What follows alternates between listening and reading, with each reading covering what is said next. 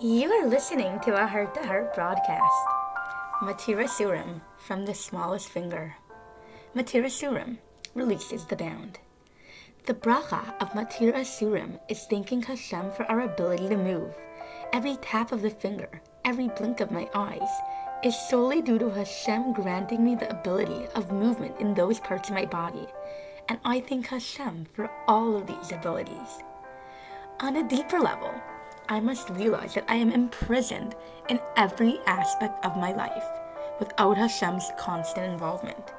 If I need Hashem to be able to move my finger, how much more so do I need Him in every single aspect of my life? Furthermore, Hashem frees those who feel spiritually trapped and stuck.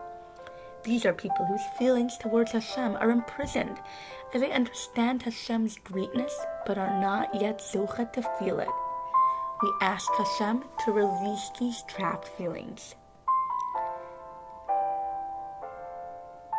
Tip: before saying this bracha, take a moment to move each part of your body and reflect how their movement is purely a bracha from Hashem.